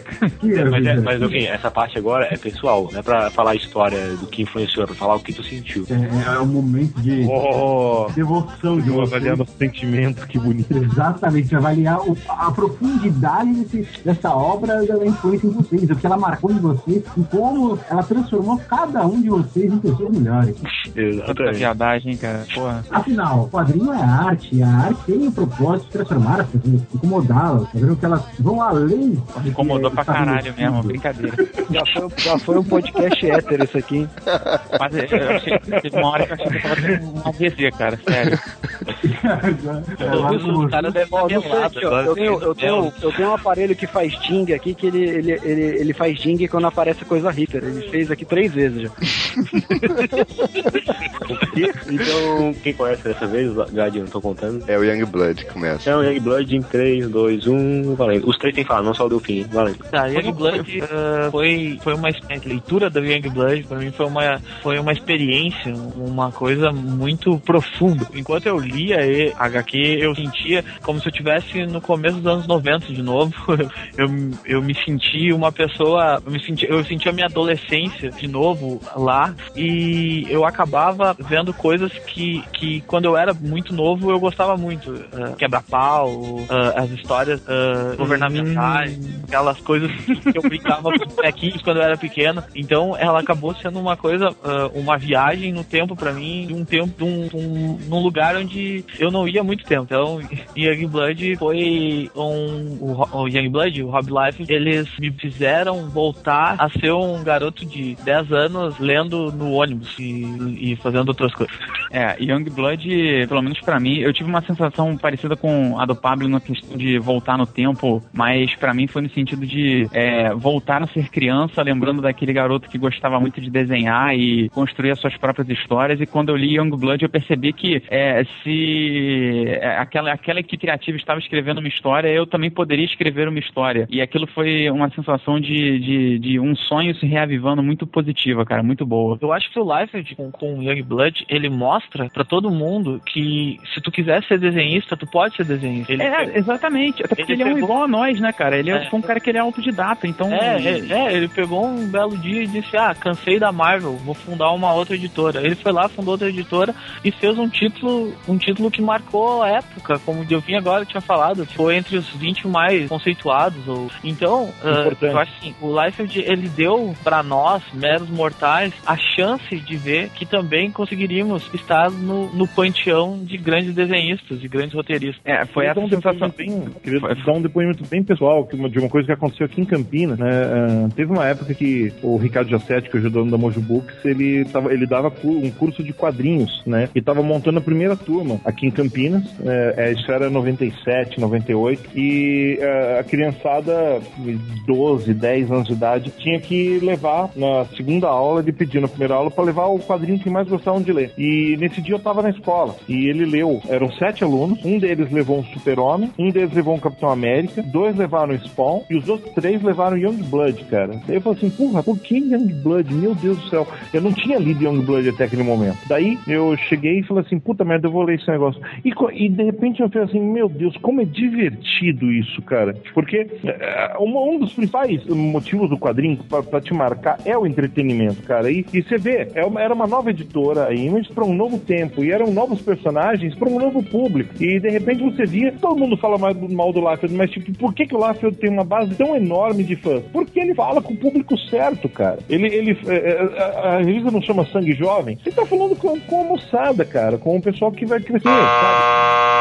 É, vamos fazer sem réplica esse bloco, porque não tem muito sentido responder a, a parte pessoal do outro. Então lá, 3, 2, 1, 4 minutos. Cara, ó, pra mim, é, Extreme Justice fala de, de três coisas é, essenciais. Extreme Justice fala de amizade, de superação e de amor. Por que amizade? Porque é, como ele constrói essa, ami- essa quebra, na verdade a quebra da amizade do Gladiador Dourado com o Besouro Azul e como a amizade se reata de outro jeito, né? Eles passam a ser parceiros na empresa e o Besouro Azul acaba ficando mais amigo do Nuclear, sabe? Essas coisas acontecem na vida. E fala sobre superação porque o Nuclear é um cara que começa a história com leucemia e ele co- corre atrás, consegue ser curado e ele descobre que, que a vida é, é, é para ser vivida, né? Não adianta ele ficar ali naquela, naquela coisa sempre, se ele não viver a vida que ela pode acabar a qualquer minuto. E fala sobre amor também, no, representado pela Máxima, né? Que primeiro é que é uma, uma pessoa que tá isolada no nosso planeta e ela busca um, um parceiro, alguém para que ela possa partilhar o amor. E primeiro ela tenta com o Capitão Átomo,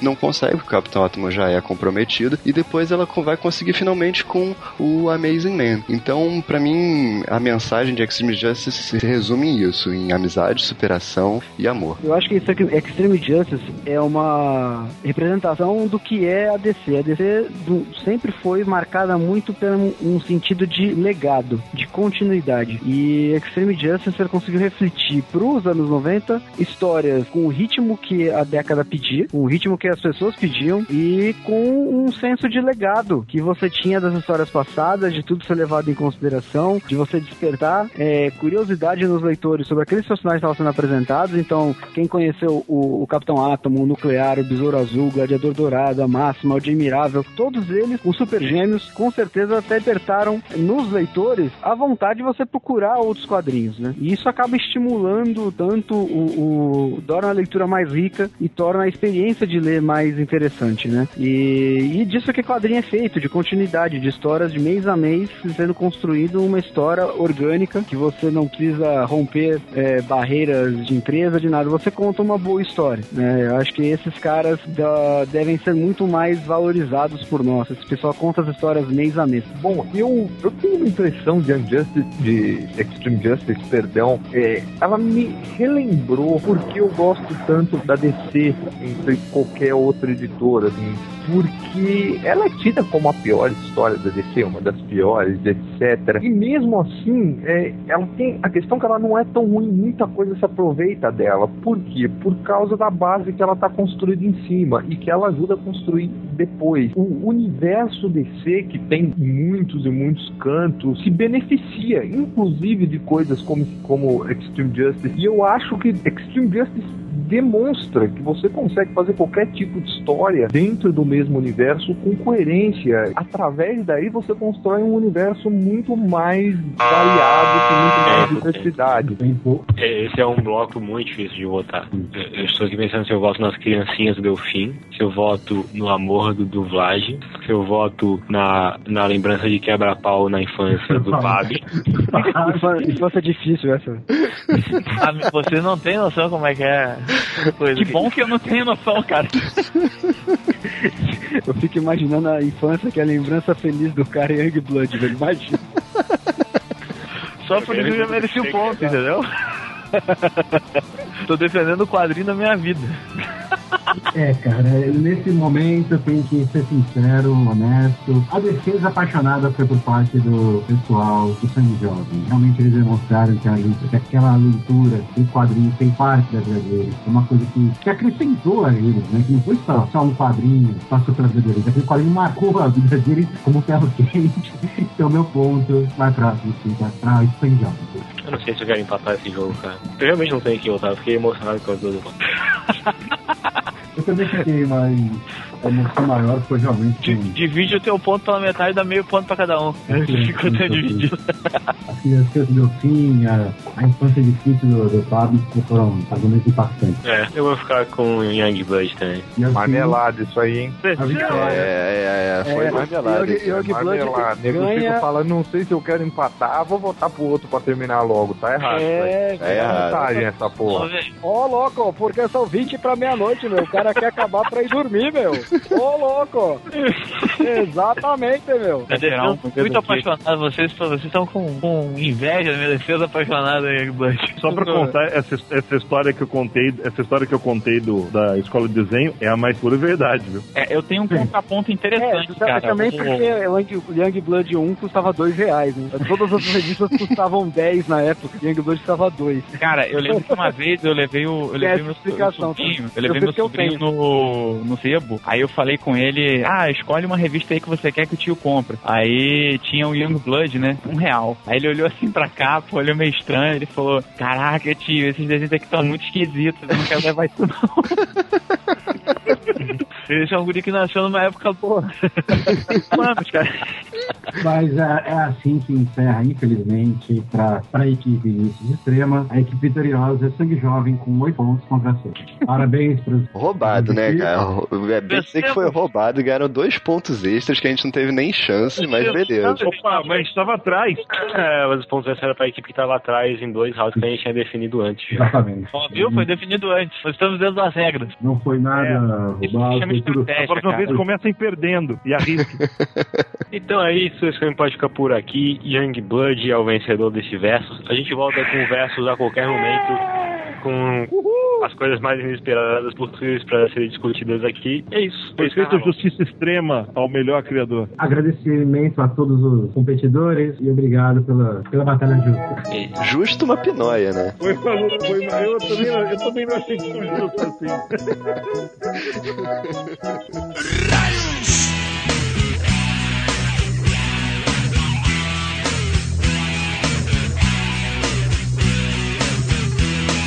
vetado por uma tal suruba. Não pude ir, Maria foi no meu lugar. Depois de uma semana ela voltou para casa. Toda arregaçada, não podia nem sentar. Quando vi aquilo fiquei assustado.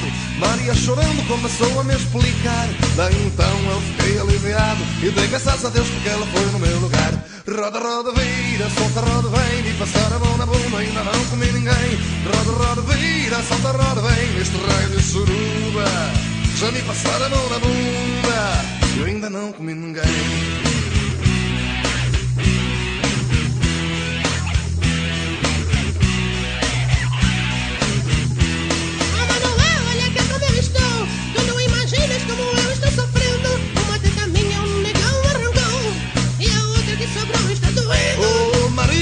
se larga de frescura.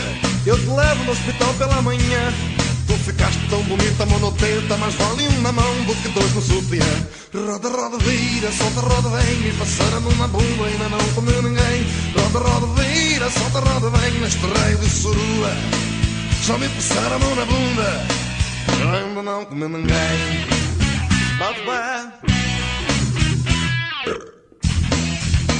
Bate pé Oh Maria, essa suruba me excita. Ora evita, ora evita, ora evita Então vá fazer amor com uma cabrita. Ora evita, ora evita, ora evita Mas Maria, isso é bom que te exercita. Bate o pé, ora evita, ora evita Manuel, na cabeça, tem que dica. Largar de putaria e vai cortar na poderia. Roda, roda, vira, solta, roda, vem. Me passaram a mão na bunda, ainda não comi ninguém. Roda, roda, vira, solta, roda, vem. Neste raio de suruba. Já me passaram a mão na bunda Eu ainda não comi ninguém Olhando sete raios, todo mundo comigo. Eu, eu, eu, a Maria se deu mal. Vamos lá Tenho que deixar uma mensagem final pra desconsiderar tudo que a gente falou, tá? E entender o contrário. Pessoal, não leiam nada que a gente falou. Não, não, eu, eu acho que para um melhor aproveitamento desse podcast, vocês têm que se divertir com a gente. A gente se diverte muito lendo essas merdas. Então vocês têm que ler Youngblood, têm que ler Extreme Justice, porque Olha. é uma coisa insana atrás da outra que acontece Eu, nesse eu- livro. aquele que não conhece a sua história está fadado a repeti-la. Então você tem que ler essas coisas podres mesmo pra você nunca mais procurar nada desse cara. Se você tiver que ter uma edição de Youngblood na tua casa, tem Youngblood número 9, porque pelo menos a capa tem duas gostosas. Cara, gostosa do Liefeld, não é gostosa. Delfim tem Extreme Justice número 1, hein? Eu tenho Leiam Extreme Justice ambas. número 1. Leiam ambas, tá? É, se não por mais nada, só pra perceber é, a merda que vocês estão falando quando vocês dizem que os quadrinhos hoje estão voltando pro anos 90, pros anos 90. É verdade. cara. Isso era uns anos 90. Eu gosto, eu gosto do Youngblood quando eu tô olhando, assim, daqui um pouco aparece o Orion do nada, assim. É, ou o Wolverine, né? ou o Wolverine, ou o Cable, ou qualquer outro personagem dos anos 90. O o Wolverine, é, tipo, tem um personagem que passa a história inteira sem fazer nada, os 10 edições, o cara tá passando de moto. Cara, não, sem sacanagem. O, aquele, aquela edição que a gente falou do presidente, o presidente, tipo, tem 2 metros e 50 e, e, e, 1 metro de largura, cara. A parada é muito bizarra. E, e quando a gente contou a história, é exatamente o que acontece mesmo. É, tipo assim, é tudo assim, ó. Mata velho pra dedéu. Cara, é, eu tive. é Sério, sério, eu achei que eu tava tendo um, um ataque elétrico, um derrame quando eu fiquei na edição 7, cara. Eu, eu tive que dar uma parada, respirar um pouco, ler um, um- al- alguma coisa mais saudável, sei lá. Cara, é, o legal é com- o comportamento do nuclear nessa série é completamente absurdo, sabe? E tipo, faltando duas edições pra acabar, ele sai da equipe, aí aparece na edição seguinte, voando do nada, explode e nada se explica. Em Youngblood, tipo, uma das revistas com a melhor periodicidade da história. Ela começa número 1 em abril de 92 e o último número é o 10 em dezembro de 94. Tem uma história que ele para assim e diz assim: Ah, voltamos em três meses. Aí faz uma história de 17 páginas. Aí eu, os caras pagaram 4 dólares pra comprar uma revista de 17 páginas, sério? Não, não, mas, mas, Ai, mas, mas, mas, tipo, pelo menos a gente tem que, tem que valorizar. Tem uma coisa boa no Youngblood, de verdade boa, que é um cara que descobriram que eu, eu não sei nem o que ele tá fazendo hoje da vida, mas que foi um dos, um dos grandes coloristas que apareceu na- nos anos 90, que foi o Kiko Taganashi, que foi um dos primeiros caras a colorir pro computador, co- um daqueles coloristas invisíveis e tal. Se não fosse ele, Youngblood tinha terminado no número 5, 6, porque a cor do Youngblood, é, a partir do número 5, muda tudo, cara. É. Fica um gibi muito mais legível. E, o- e o Você vê, Danny que, você vê que até da merda sai coisa boa, né? A arte final, a arte final, o Danny Meek conserta muita coisa do Life durante a história. O Danny Meek é o arte finalista agora do Capulo no, no Batman. Então, o cara já, já tinha que consertar Rob Liefeld. Então, esse cara pode fazer qualquer coisa. E, e é, e é impressionante como a arte do, do, do Liefeld involui do número 10, do número 1 até o número 10. Ele- porque, ele, porque, ele, porque ele começa com, com a mesma pegada do, da época do Rapini Columba. E depois ele vai piorando, piorando, piorando, piorando, Ele piorando. consegue Exatamente. piorar. Ele consegue piorar cada número, né? É, foi o que eu falei, cara. Eu percebi que se até um retardado desse consegue desenhar, eu também consigo.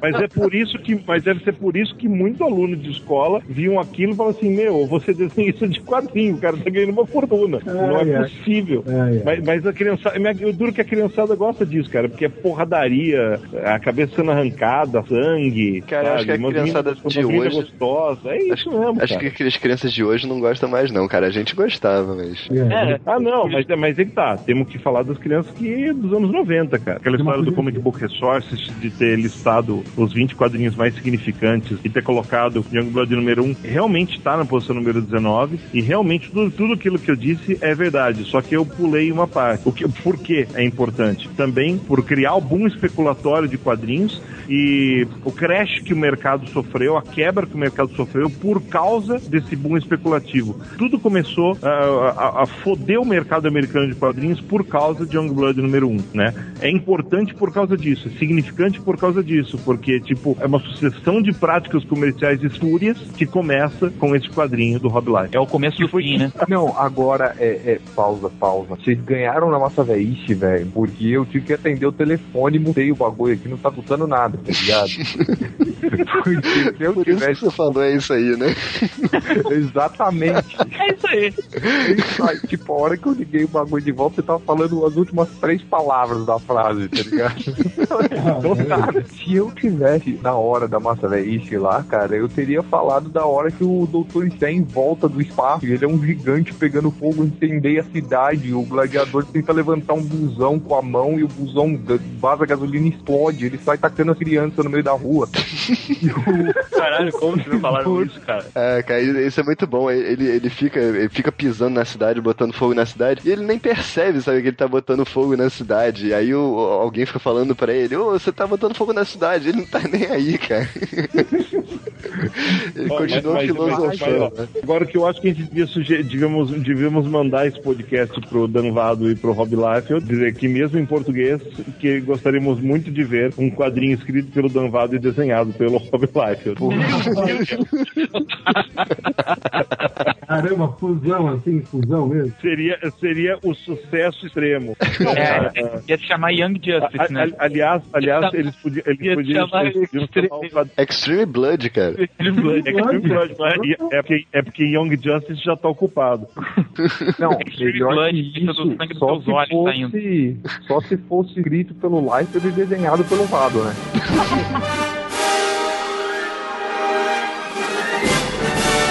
O Como Que Pode é o podcast do site terrazero.com.br.